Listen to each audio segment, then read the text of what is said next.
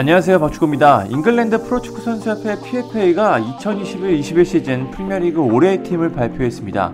최고의 활약을 펼친 선수들이 포함됐는데요. 여기에는 데뷔 후 역대급 모습을 보여준 손흥민 선수도 포함됐습니다. 아시아 선수로는 최초의 일입니다. 여자 선수로는 지소연 선수가 올해의 팀에 5번이나 포함됐고 올해의 선수도 수상한 적이 있지만 남자 선수를 기준으로는 최초의 일입니다. PFA는 4-3-3 포메이션으로 올해의 팀을 구성했습니다. 최전방에 손흥민, 해리케인, 모하메드 살라가 배치됐고 중원에 브루노 페르난데스, 일카이, 귄도안, 케빈 데브라이너입니다. 수비에는 루쿠쇼, 후벵 디아스, 존 스톤스, 주앙 칸셀루, 골문은 에데르송입니다. 리그 우승을 차지한 맨체스터 시티 선수가 6명이나 포함됐고 준우승을 기록한 맨체스터 유나이티드 선수가 2명 포함됐습니다. 토트넘은 리그 7위라는 초라한 성적을 거뒀지만 손흥민 선수와 케인이 너무나 뛰어난 활약을 펼치며 2명이나 이름을 올렸습니다. 리버풀에서는 살라 혼자 포함됐습니다. 올해 팀에 포함된 선수들은 모두 이번 시즌 최고의 활약을 펼친 선수들입니다. 우선 손흥민 선수에 대한 이야기를 해보면 데뷔 후 가장 많은 공격 포인트를 쌓았습니다.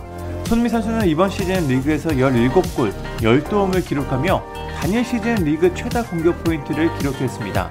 득점 4위, 도움 4위, 공격 포인트는 공동 3위입니다. 이런 활약으로 2시즌 연속 템텐을 달성했습니다. 토트넘 구단 역사상 최초의 일입니다. 이 정도 활약이라면 올해의 팀에 포함되는 건 당연한 일이라고 생각이 됩니다.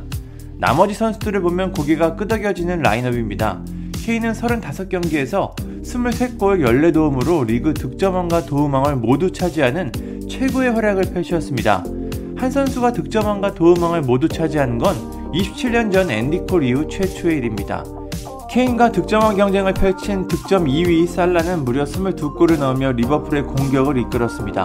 페르난데스는 맨유의 핵심 미드필더로 활약하며 리그 37경기에서 18골 12도움을 기록했습니다. 이런 활약으로 페르난데스는 2시즌 연속 맨유 올해의 선수로 선정됐습니다. 귄도안의 활약도 엄청났습니다. 28경기에서 13골 2도움을 기록하며 공격적인 재능을 뽐냈습니다. 데브라이너는 말이 필요 없는 선수입니다. 부상이 있었지만 날카로운 킥과 엄청난 패스로 리그 25경기에서 6골 12도움을 기록했습니다. 루쿠쇼는 예전과 완전히 달라진 모습으로 리그 최고의 활약을 펼쳤습니다.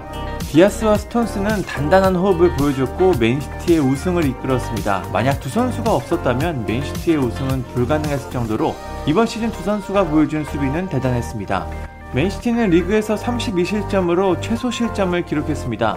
칸셀루 역시 안정적인 활약으로 이름을 올렸습니다. 에데르송은 클린시트 1위를 기록하며 2시즌 연속 골든글러브를 수상했습니다. 에데르송은 35경기 중 18경기에서 무실점을 기록했습니다. 손흥민 선수가 또다시 새로운 역사를 썼습니다. 그만큼 최고의 시즌을 보냈다는 뜻인데요. 그와 달리 팀의 상황이 좋지 않은 건 상당히 아쉬운 점입니다.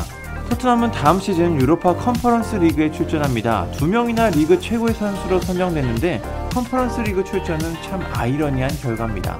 아무튼 손흥민 선수가 다음 시즌에는 또 어떤 모습을 보여줄지 궁금합니다. 감사합니다. 구독과 좋아요는 저에게 큰 힘이 됩니다. 감사합니다.